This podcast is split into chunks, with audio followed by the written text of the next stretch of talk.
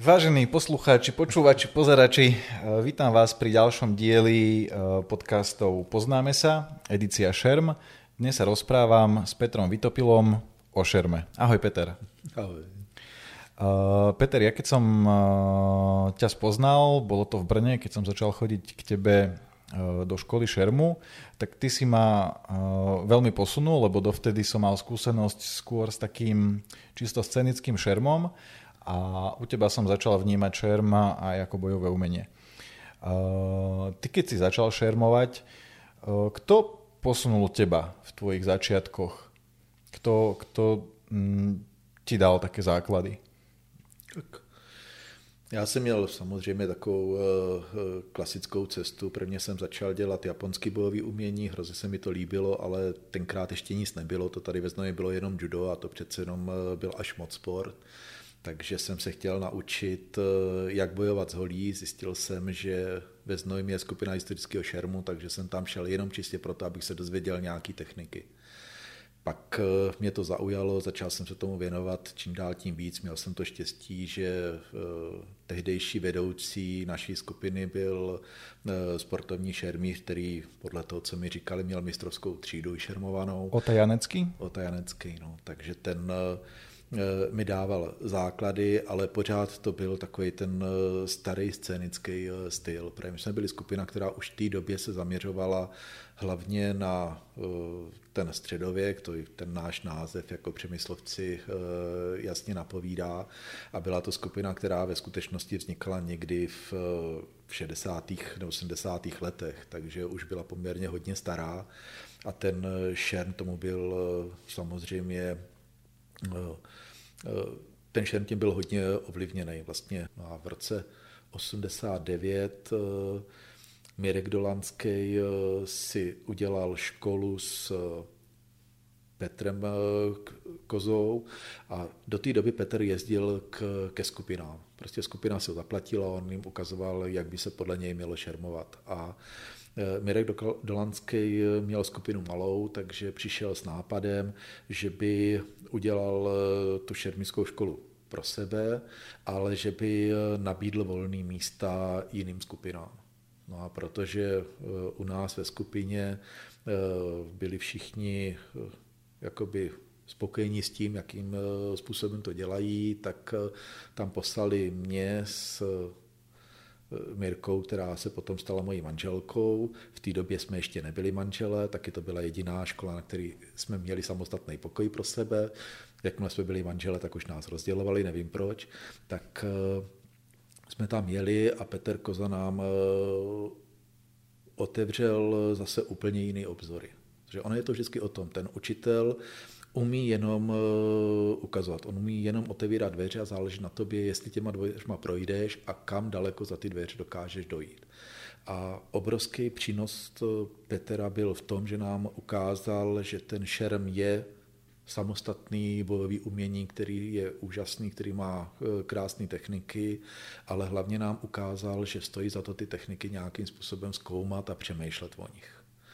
No, takže to byl takový pro mě největší přelom, když Petr nám najednou ten šerm ukázal z úplně jiného pohledu a už tenkrát mluvil o nějakým historickým šermu, to znamená, aby ten scénický šerm se přibližoval víc tomu skutečnému. Samozřejmě můžeme se teďka dohadovat, že Petr ten styl vytvořil tak, aby byl ideální pro scénu, to znamená pro divadlo, a protože v té době Petr učil na Věšemu v Bratislavě, tak aby byl dobrý i pro herce.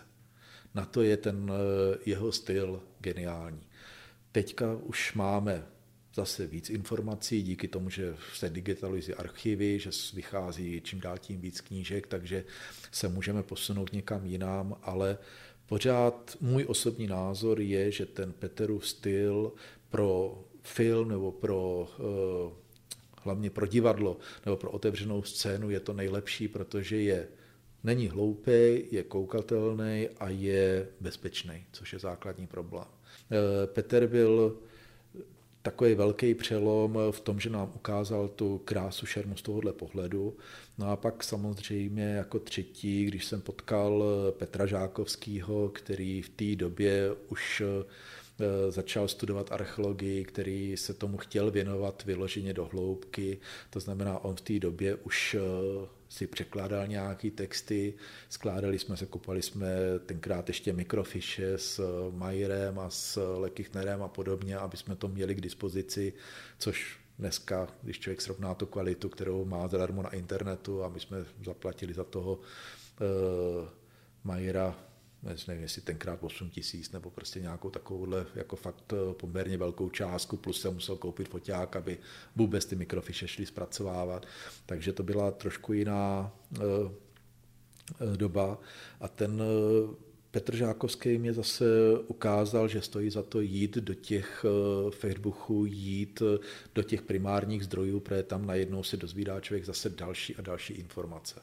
Takže ten můj vývoj, když to řeknu takhle, když nebudu brát filmy a seriály, jako jsou Tři mušketýři a Konfu s Karadajem a podobně, tak vlastně první byl ten Ota Janecký jako sportovní šermíř, který mi ukázal vyloženě základy, ale hodně do té scéniky. Petr Koza, který mi ukázal tu krásu šermu a Petr Žákovský, který mi potom ukázal, že stojí za to tady tyhle ty informace studovat a snažit se o nich dozvědět co nejvíc.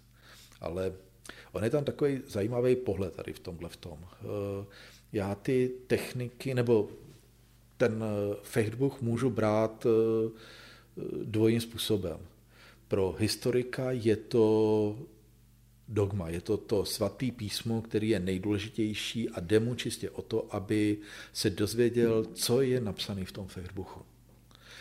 Pro mě je ten fechtbuch zdroj inspirace. To znamená, já se snažím tu informaci pochopit, ale s tou informací potom dál pracuju. To znamená, tu informaci se snažím nějakým způsobem zpracovat, nějakým stylem rozšířit a hlavně pochopit, jak to potom aplikovat. Protože každý bojový umění se učí podle mýho názoru ve 3 fázích. V první fázi je, že se učíš vůbec, jak ta technika má vypadat, jako poznáváš tu techniku, zjišťuješ, jak se to má vůbec udělat. Druhá fáze je, že se tu techniku snažíš naučit tak, aby se stala tvojí přirozeností, abys o ní nemusel přemýšlet. Aby, jak se lidově říká, aby ti ta technika přešla do krve. Říká se tomu, že se vytváří hybný vzorec. Díky tomu potom, ty když šermuješ, tak prostě uděláš techniku a teprve potom přemýšlíš, jak ta technika vlastně byla provedena, protože už to tělo si ji pamatuje. To je to, proč je tak důležitý v tom šermu neustále drillovat. To, že člověk má pocit, že tu techniku už umí, tak neznamená, že ji ve skutečnosti umí. On jenom ví, jak vypadá. Takže to je ta druhá fáze, která je o tom, že se tu techniku učíš. A třetí fáze, která pro historiky už nemá vůbec žádný význam, tak je aplikační. To znamená, já se tu techniku učím vykonat tak, abych ji dokázal prosadit proti někomu, kdo se mnou nespolupracuje. Když jsme domluveni a já řeknu, tak ty sekni tady takhle ze zhora a udělám tady krumhau a ty to takhle vykryješ a uděláš tady tuhle obranu, tak je to jednoduchý. Ale ve chvíli, kdy ty se mě snažíš trefit, tak je to úplně o něčem jiným. A pak najednou se dostáváme do toho, že ten šerm je jenom prostředek k tomu, jak vyhrát boji. A ten fechtbuch je prostředek, jak se dozvědět ty prostředky, jak vyhrát boji. To jestli to říkám dost jasne. Peter, povedal si, že šerm je pre teba aj niečím, čo ti pomáha a myslel si to tak, že ťa to učí ako bojové umenie, že ťa to posúva nejako ďalej ako človeka? Alebo si mal na mysli nejakú inú vec? Ne, všechno. Všechno to, co si řekl. Za prvé, aký to má presah pre teba? Šerm je praktická činnost. Jako, měl jsem jednoho žáka, který dělal Hung Gar, kung fu a aikido a byl bojovník. Já nevím, jestli znáš Hung Gar. Hung Gar je jeden z nejtvrdších stylů v kung fu, který existuje. Ten jeho zakladatel měl přezdívku řezník. Všichni si mysleli, že to je proto, že je takovej tvrdák, ale on ve skutečnosti byl opravdu řezník. Ale ten styl je opravdu hrozně tvrdý. Jako dlouhý leta v tom stylu neexistovaly kryty. Oni šli prostě naprosto surově po tom protivníkovi a fungovalo jim to prakticky.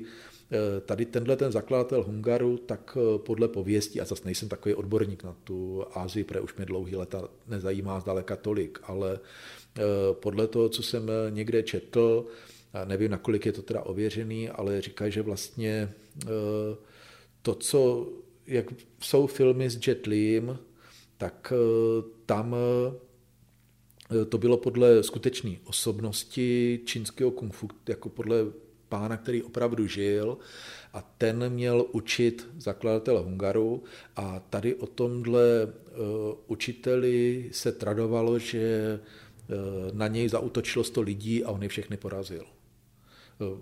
Ono se to neví až tak jako zásadně, ale to stejný se podařilo Cyránovi. Cyrano z Bergeraku, jako myslím ten skutečný Cyrano, ne ten Rostandův, tak na něj zaútočila banda, a když utekli, tak po nich zůstaly klobouky, které když spočítali, tak zjistili, že rozehnal 100člennou bandu. Takže ono je to možný, jako když si to člověk představí, tak je to skoro nepochopitelný, protože 100 lidí, tak to už není zrovna jako malinkatá skupinka, ale tam jde o to, že v tom bojovém umění jde i o psychologii. Jako ono je to jednoduché, když si to představíš. Když my dva spolu půjdeme a na nás dva někdo zaútočí a mě jedním úderem srazí k zemi, že tam zůstanu ležet a nestihnu se ani pohnout, no tak určitě nebudeš mít moc velkou motivaci se s tímhletím člověkem dál prát. A ona platí poučka, že skupinové odhodlání je jiný než odhodlání jednotlivce. To skupinové odhodlání je vždycky nějaký průměr. Jinými slovy, já když půjdu s nějakým třeba, řekněme, nejznámější jméno, půjdu s Chuckem Norrisem, teďka na nás vyběhne nějaký malej Aziat a Chucka Norrise sejme, no tak já si řeknu, tady něco smrdí, tady do tohohle nepůjdu, a když půjdeme my tři, tak já řeknu, Matuši, běž na něj. Proč já bych měl být ten, kdo dostane jako první ránu? Takže já si řeknu, Matuši, běž, a budu koukat, jestli ten dotyčnej toho Chucka Norrise porazil náhodou nebo ve skutečnosti, a ve chvíli, kdy sejme i tebe, tak já řeknu, hele, tohle se mi nelíbí, proč bych se tady měl nechat mlátit, a spořádaně odejdu. Už byste se nějak dohodli. Ano, tak učiním mu nabídku, kterou není možné odmítnout. No a v tomhle případě počítám s tím, že se stalo úplně to stejné. Na to Cyrana naběhli. Cyrano v té době byl vynikající šermíř, to znamená, během pár okamžiků tam zabil plno lidí, a ti ostatní prostě zjistili, že to je špatně, že to nebyl dobrý nápad, a pokud ten Cyrano na ně dál útočil, tak to jejich odhodlání, tu jejich psychickou sílu kompletně zlomil, a oni, předpokládám, že raději utekli, než aby mu čelili. Přitom je pravda taková, že kdyby se domluvili a zaútočili na něj všichni naráz, tak prostě by si ráno neměl žádnou šanci. Ale v tom boji to bohužel takhle funguje. A to je to pravidlo bojových umění, když máš bojovat proti skupině, že pokud to jde, tak máš, a pokud seš dobrý, tak máš prvně zaútočit na vedoucího skupiny. Toho vedoucího bez problému poznáš, většinou ho poznáš podle toho, že ty ostatní se kolem něj slukujou, většinou je to ten, kdo mluví, takže na tohohle člověka, když zaútočíš a okamžitě ho sejmeš bez problému, tak zlomíš tu psychickou sílu ty skupiny a máš velkou šanci, že i skupinu dokážeš porazit. Ty jsi advokát, právník? Právník, ja nechci byť samostatný advokát, ja pracujem v advokáti kancelárii. Takže keď má to presah do takého civilného života, platí to, že keď máš s niekým nejaký problém, tak ideš za šéfom tej skupiny, ktorú konfrontujete, a snažíš sa poraziť jeho v nejakej diskusii, alebo... Lebo vlastne to som sa pýtal na ten presah, že aký ten šer môže mať presah, že teda, že či platí, že keď je nejaká skupina, ktorá má nejaký iný názor, tak vlastne mi moc nepomôže, keď sa budem zakecávať s každým z tej skupiny, kto tam zase až tak moc neznamená, ale že je lepšie, keď idem priamo k človeku, ktorý je tam v nejakej vyššej funkcii, a vybavím si to s ním. Jasne. To určite. A druhý problém je, že ten šerm tě naučí taktiku a strategii. O tomto praktikování je, to je čistě taktika a strategie. To znamená, pokud, jak ty, když budu u toho tvýho příkladu, pokud tam budu mít skupinu, s kterou potřebuji přesvědčit, tak si vyberu toho, kdo je tam braný jako šéf, nebo nemusí to být šéf, může to být ten, kdo v té skupině má autoritu, jako tady na tuhle věc, ale pokud na to budu mít dostatek času, tak to nepůjde, že na něj prostě naběhnu a budu doufat, že ho v té diskuzi porazím, ale udělám to, že si v první řadě o něm zjistím informace, abych věděl, jaký jsou jeho silné a slabé stránky a podle toho potom si vytvořím tu strategii svý argumentace. To znamená, začnu tvrdit ty věci, které pro něj jsou nejméně příjemný a budu se snažit argumentovat takovým stylem, aby on proti tomu neměl adekvátní obranu. Jo?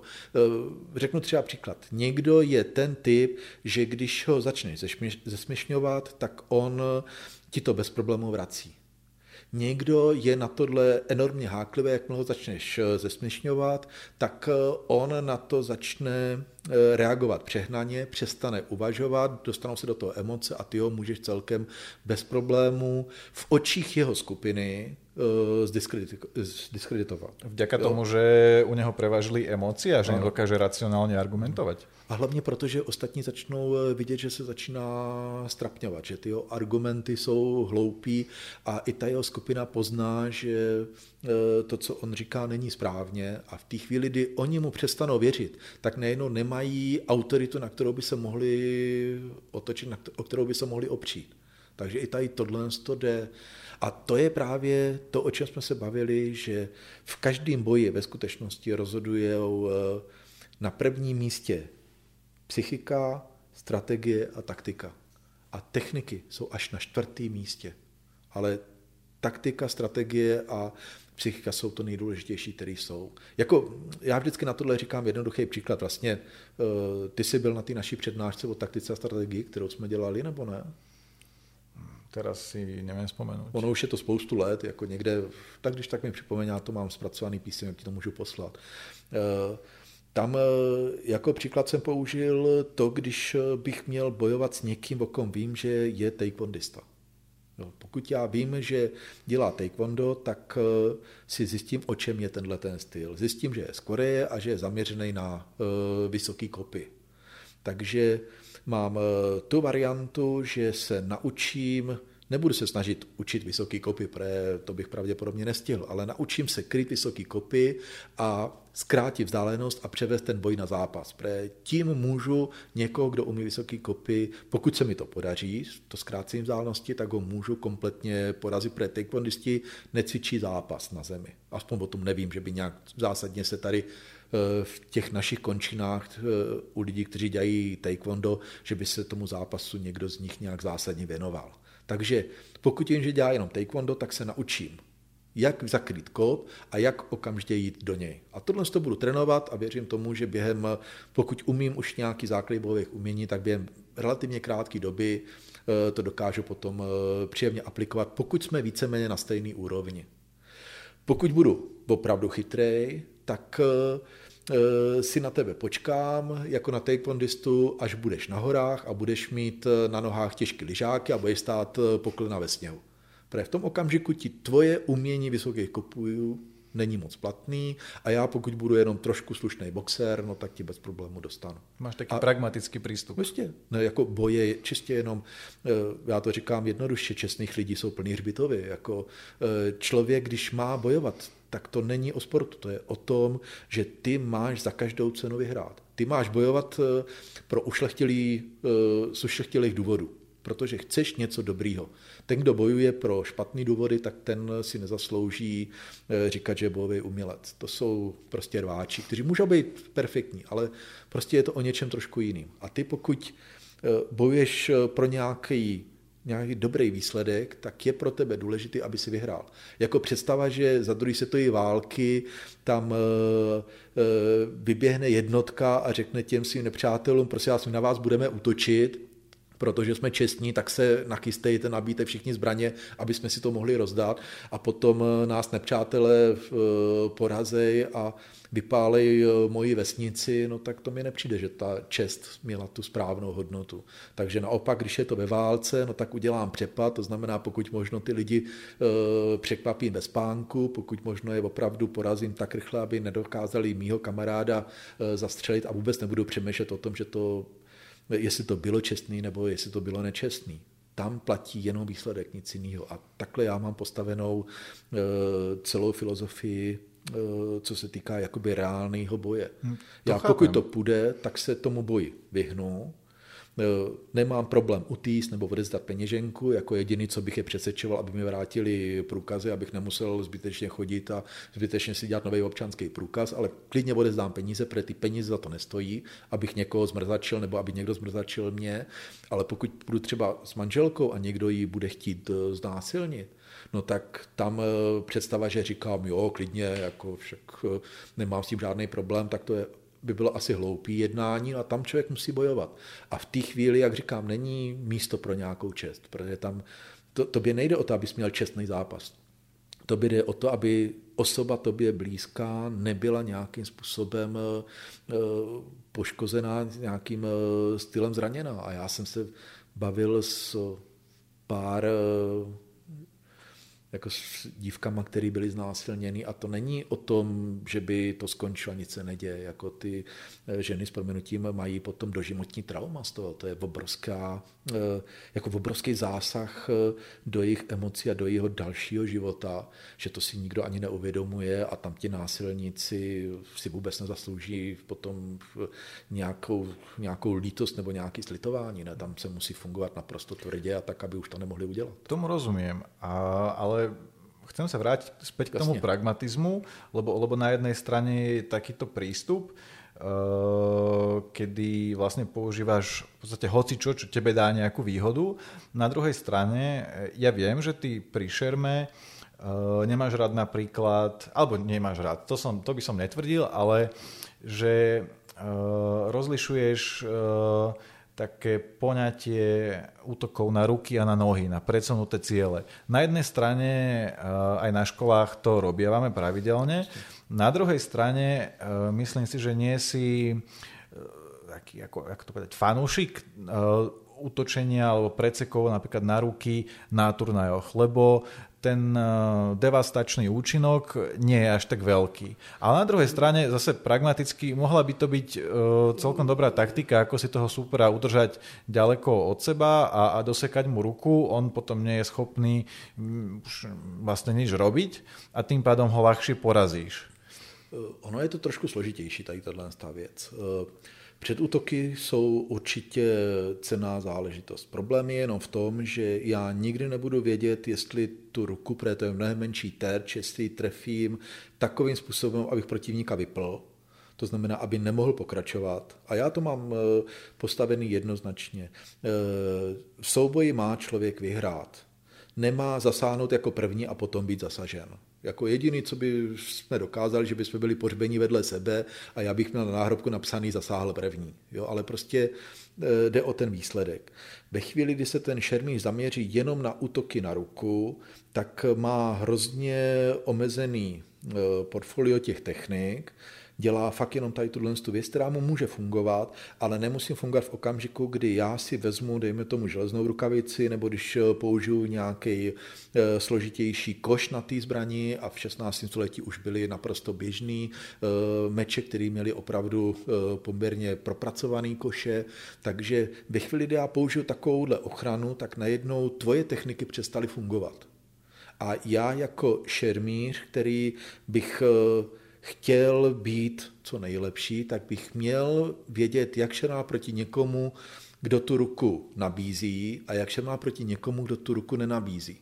Kdo tu ruku má nějakým stylem ochráněnou nebo kdo ty ruce sválně drží u těla, kdo ty ruce má schovaný. Jako když se na to člověk podívá, tak v těch starých fechtbuchách, co se týká německé školy, i když ten název německá škola je problematický, jako tam to není úplně přesný, ale já jsem což je divný u právníka tady v tomhle v tom, ale já to beru, že každý slovíčko je jenom proto, aby jsme se domluvili. Takže když použijeme tady tenhle ten termín, tak tam člověk vidí, že v těch fechtbuchách, v těch střezích ty lidi drží ty ruce vždycky hodně stáhnutý.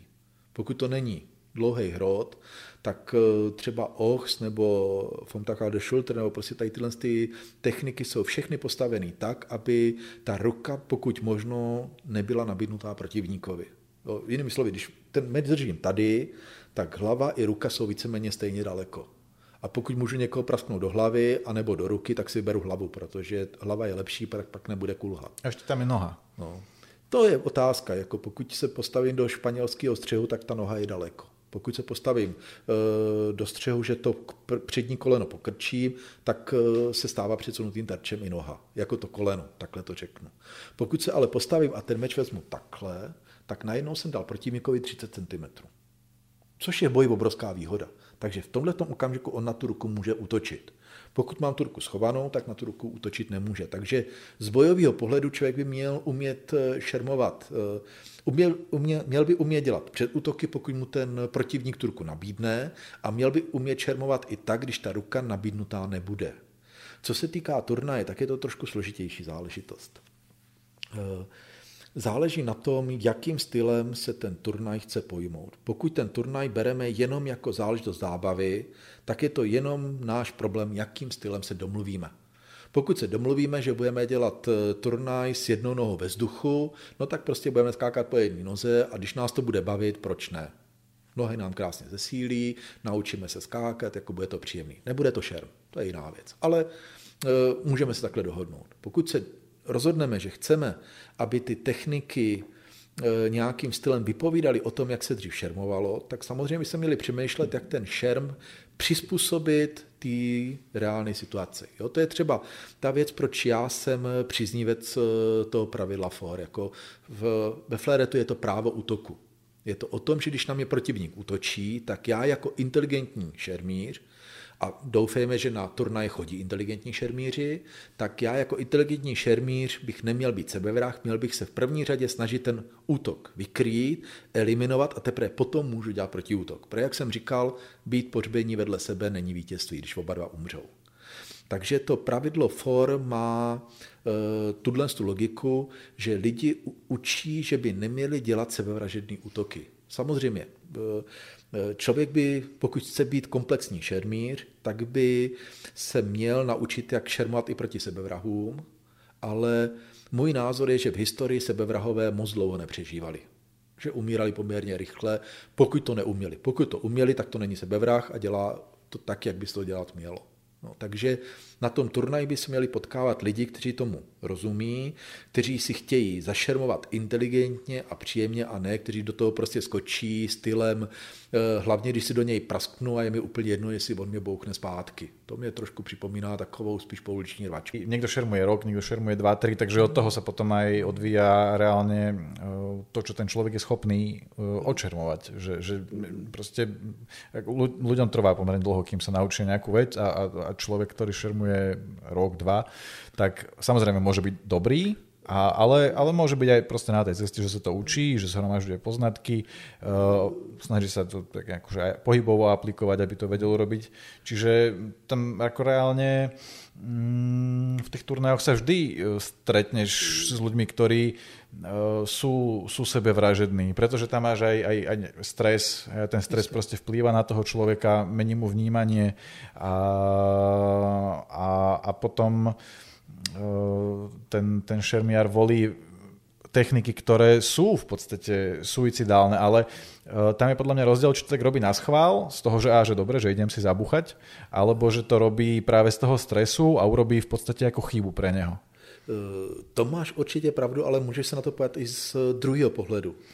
Pokud niekto dělá sebevražedné techniky, tak by neměl být úspěšný, a díky tady těmhletěm pravidlům se mnohem rychleji naučí, že tohle to dělat nemá, než když je za to naopak bodovaný a když mu to přináší výsledek.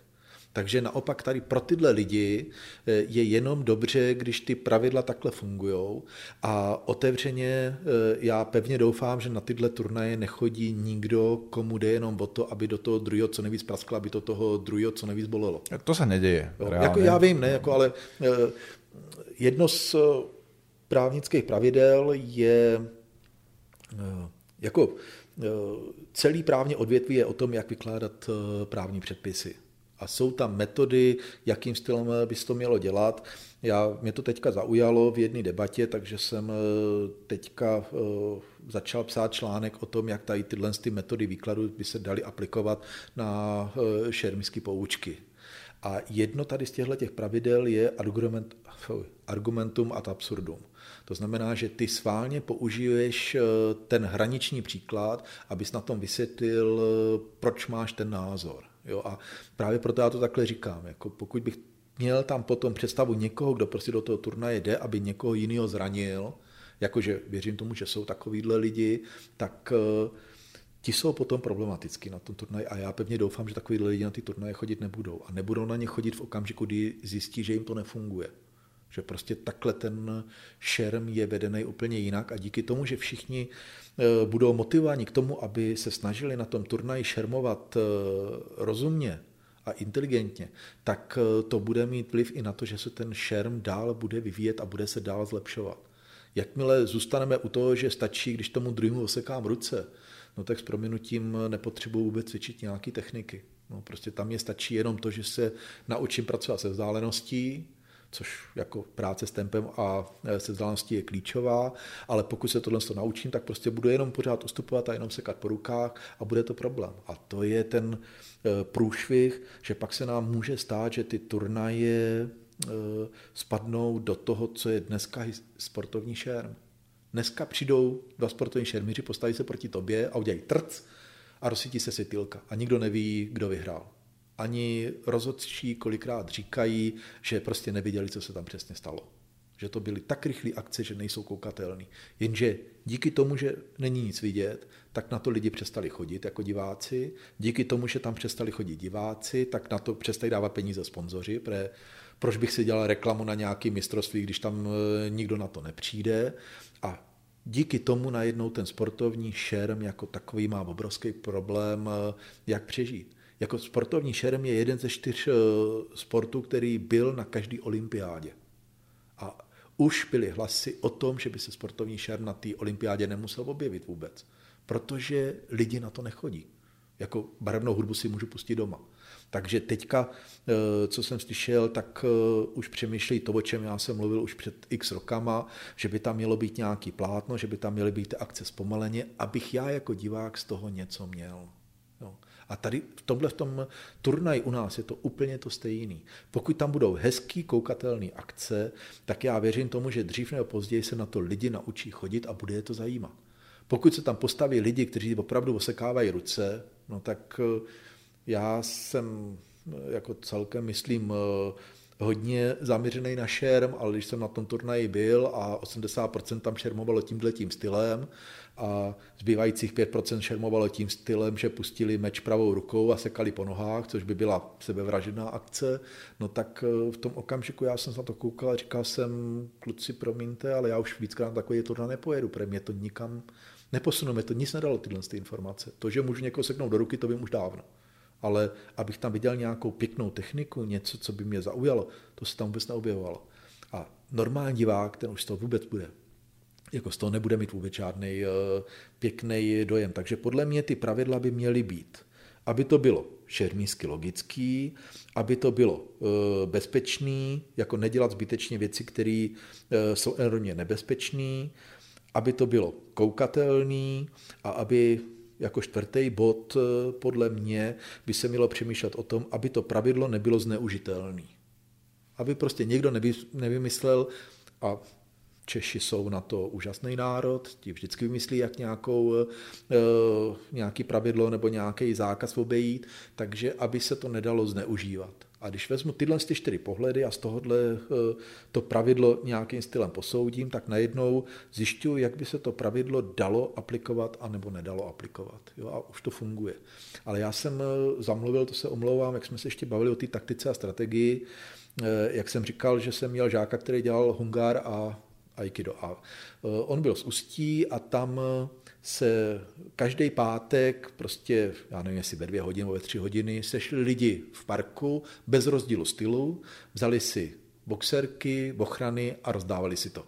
A prostě zkoušeli konfrontaci s jiným stylem, zkoušeli, jak by to v boji fungovalo a bylo to. A on říkal, že byl takový průměr, že něco vyhrál, něco prohrál, ale že ho to bavilo, že to bylo dobrý. Potom začal šermovat, začal víc přemýšlet o tempech, o vzdálenostech, o taktice a o strategii a najednou říkal, že začal protivníky porážet. A oni prý se ho ptali, jak je to možný, protože on dělal furt stejné techniky.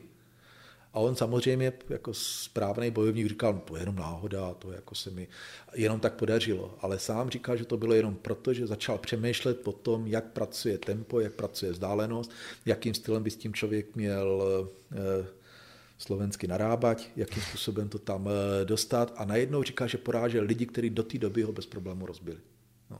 Takže i tady v tomhle v tom ten šerm má úžasnou výhodu, protože v boxu nebo v nějakým úpolovým sportu, pokud se nebudeme bavit o těch vyloženě špičkách, tak tam ti začátečníci prostě potřebují dát silnou ránu, aby ta rána někam došla, aby to opravdu fungovalo. A tady na tyhle věci, jako jsou signály a podobně, zdaleka tolik nemusí přemýšlet, jako je v tom sportovním šermu nebo u nás, kdy my nepotřebujeme dát silnou ránu, protože tu účinnost toho zásahu dává ta zbraň.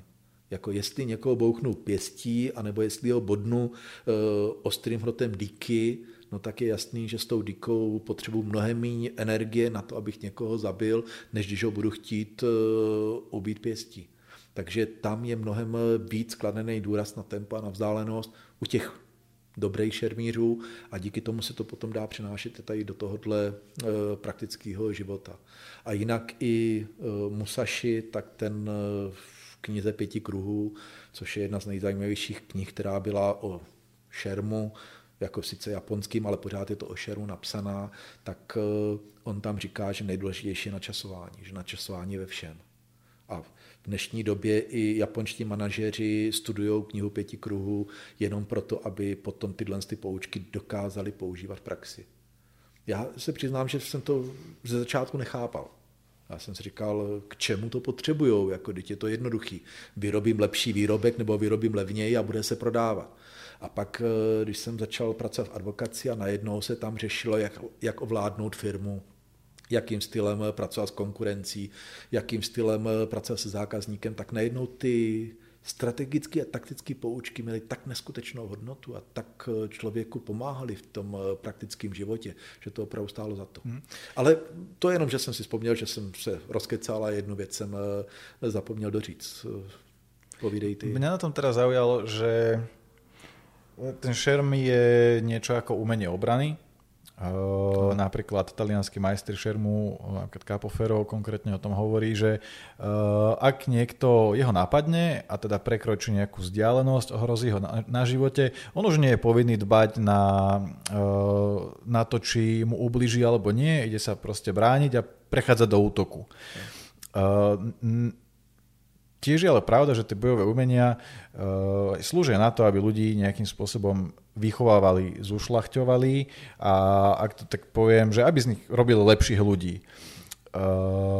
A na druhej strane práve ale ten pragmatizmus, a jak si povedal, že aj toho Musashiho čítajú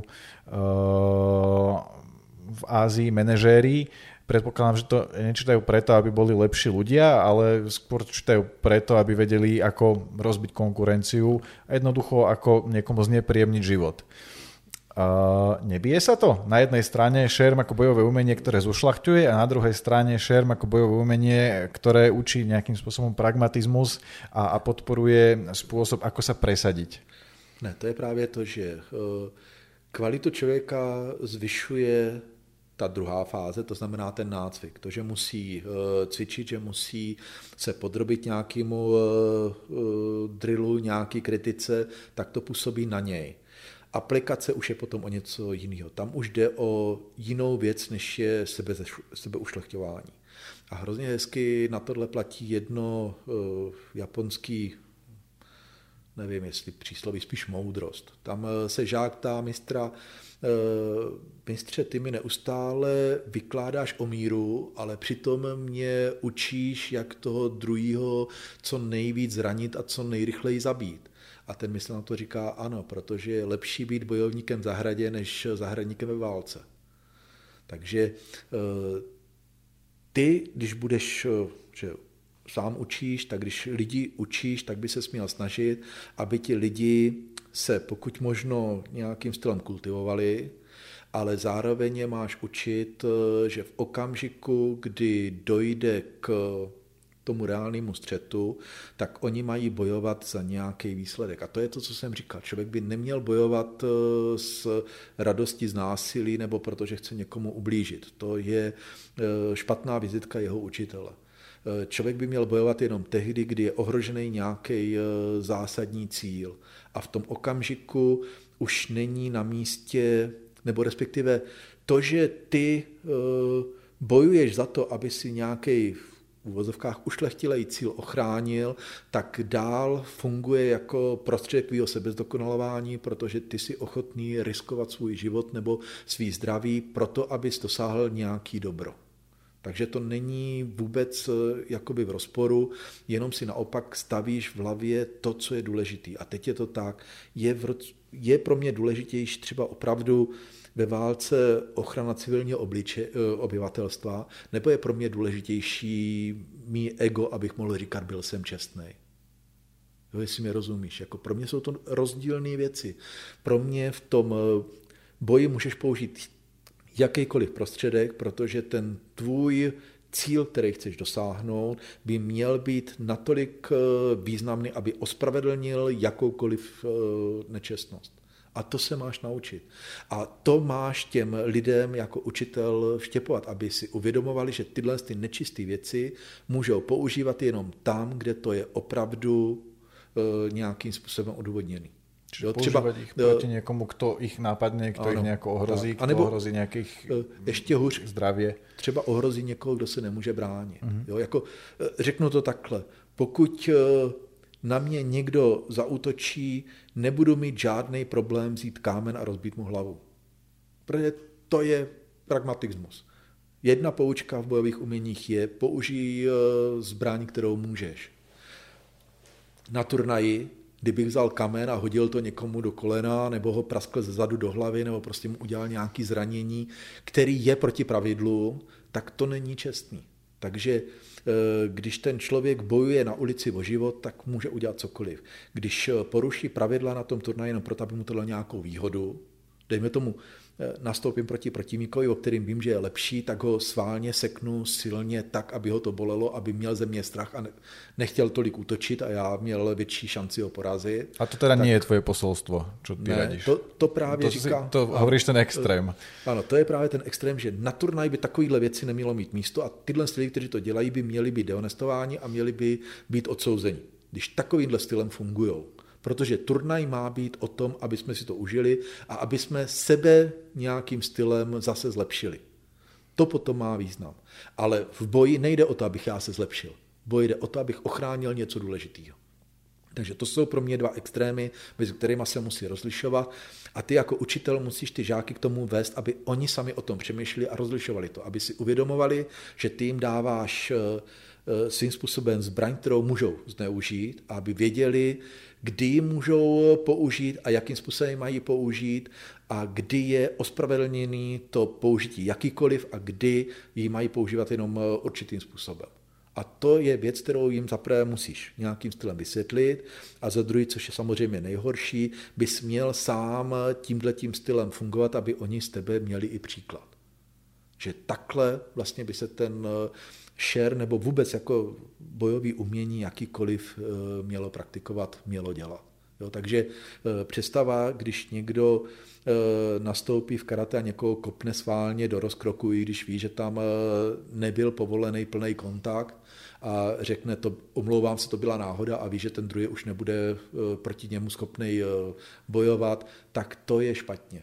A vím o takovýchhle lidech, jako plno lidí takhle udělá, jako znám jednoho pána, který na turnaji boje nožem vzal Rusa do bicepsu takovým stylem, aby nemohl dál bojovat, protože už byl unavený, chtěl se mu dát jako pokračovat v turnaji, nechal se veselé diskvalifikovat, ale celé jeho družstvo už potom se s Rusem nepotkalo, protože Rusovi přestala fungovat ruka. Jako on mě říkal, že to udělal čistě proto, a to zas beru, že Rus používal techniky, které byly úplně jako na hraně těch pravidel a že si nikdo s ním nezašermoval a že to prostě nebylo zase to, že by lidi z toho měli zábavu. No, takže on bez problému šel a toho protivníka vyřadil. A to jsou věci, které když by někdo dělal čistě proto, aby jeho kolega v družstvu vyhrál, tak to jsou věci, které by měly být svým způsobem trestaný.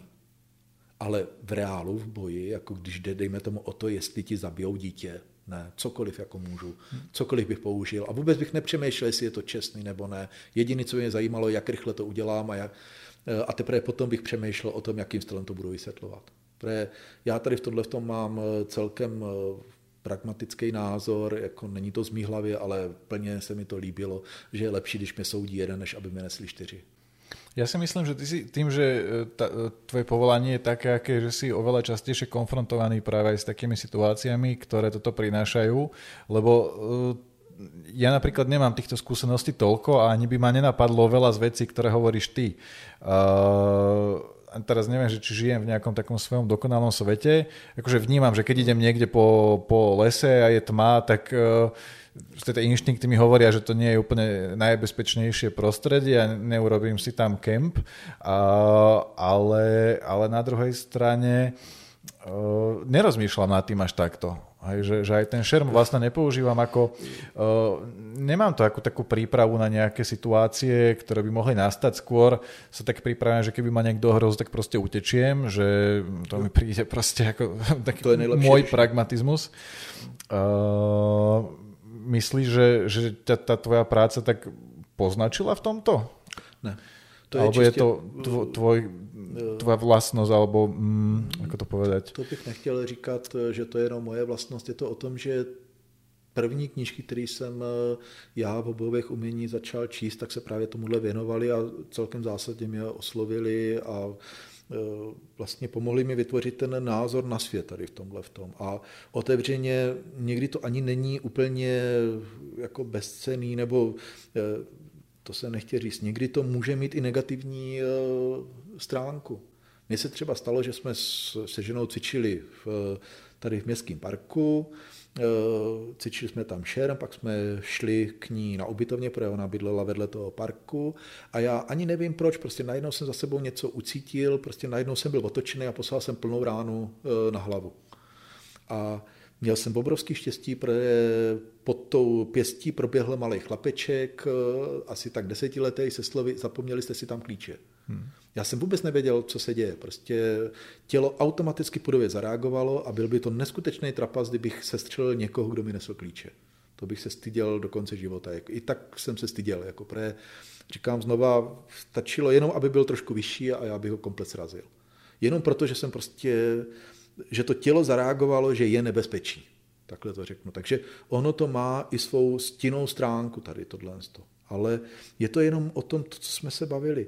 Jde o to, co ty v tom šermu hledáš. Pokud v tom hledáš nějaký sebezdokonalý, nějakou filozofii, něco, co by tě mělo povznést, tak samozřejmě to budeš dělat a budeš se zajímat o takovéhle věci, budeš si klást tyhle otázky. Jakože v historii si tyhle otázky kladli, jako Savile Vincenzo tak má, napsal vlastně, ono se to jmenuje Savile Vincenzo His Practice in Two Books, tak napsal 2 knihy a ta druhá kniha není vůbec o šermu. Jako Savile Vincenzo je ten šerm, který měl oříškový souboj, to znáš určitě. A ta druhá knížka je čistě o tom, jak by člověk měl vnímat boj, jakým stylem má dělat vyzvání na souboj, prostě tady takovýhle věci, pro ně to bylo hrozně důležitý.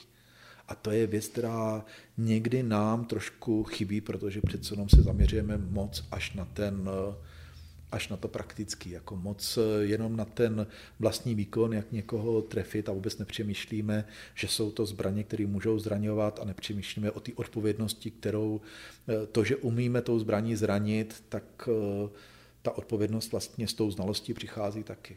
Dve veci by som chcel dodať, že mne sa páči od Čekspíra Romeo a Julia, je tam postava mnícha Lorenza, ktorý má tam taký monológ, že skôr ako tráva po štekli idem bosý a slnko posúša slzy rosy, s košíkom vybral som sa na liečivé vňate. Zbieral som aj tie jedovaté, čo porodí, to v lone pochová matka zem a rodí zasa odznova. Nové a nové plody, čerstvé tvary, ktorým sa chvíľu na jej hrudi darí. Z jedných je osoch, z druhých škoda zasa, no zbytočne nič na svet neprichádza. Veľkú a vzácnú moc má každý byl, kvet či vňať, len ich rozpoznať, veď na svete nie je to zlá, čo nemohlo by aj dobrú pomáhať a tak ďalej. A on tam vlastne hovorí o tom, že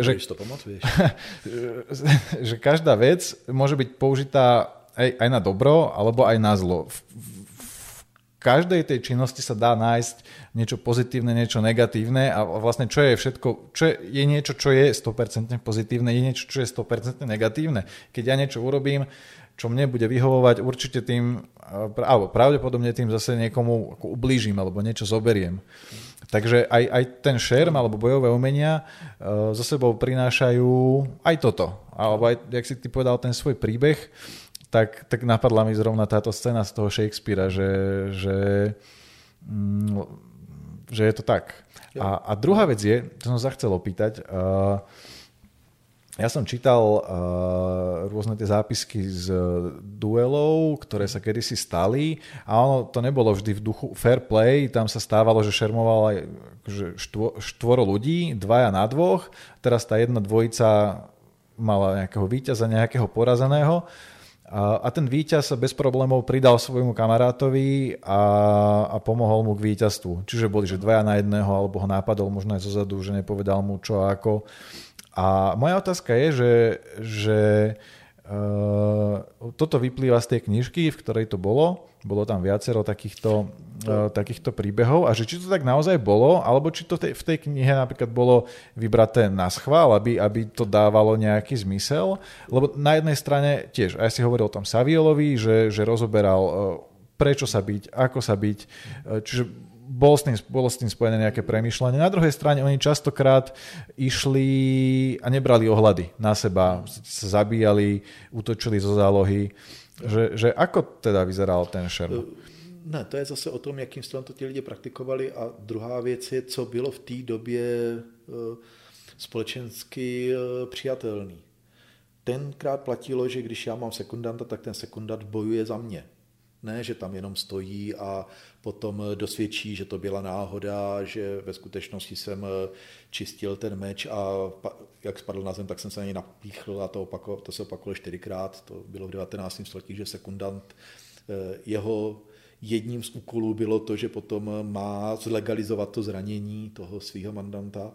Takže to fungovalo, ale v tom 17. století tohle to bylo naprosto běžný. Tam prostě, když někdo dělal sekundanta, tak to bylo, že riskuje svůj život, že může zemřít a byla to vlastně bitka dvou jednotek. Nebylo to o tom, že nastoupí jeden na jednoho a takhle to bude odehrávat. A proto je tak důležitý umět bojovat i proti přesile, umět bojovat proti skupině a tady o tomhle vůbec přemýšlet.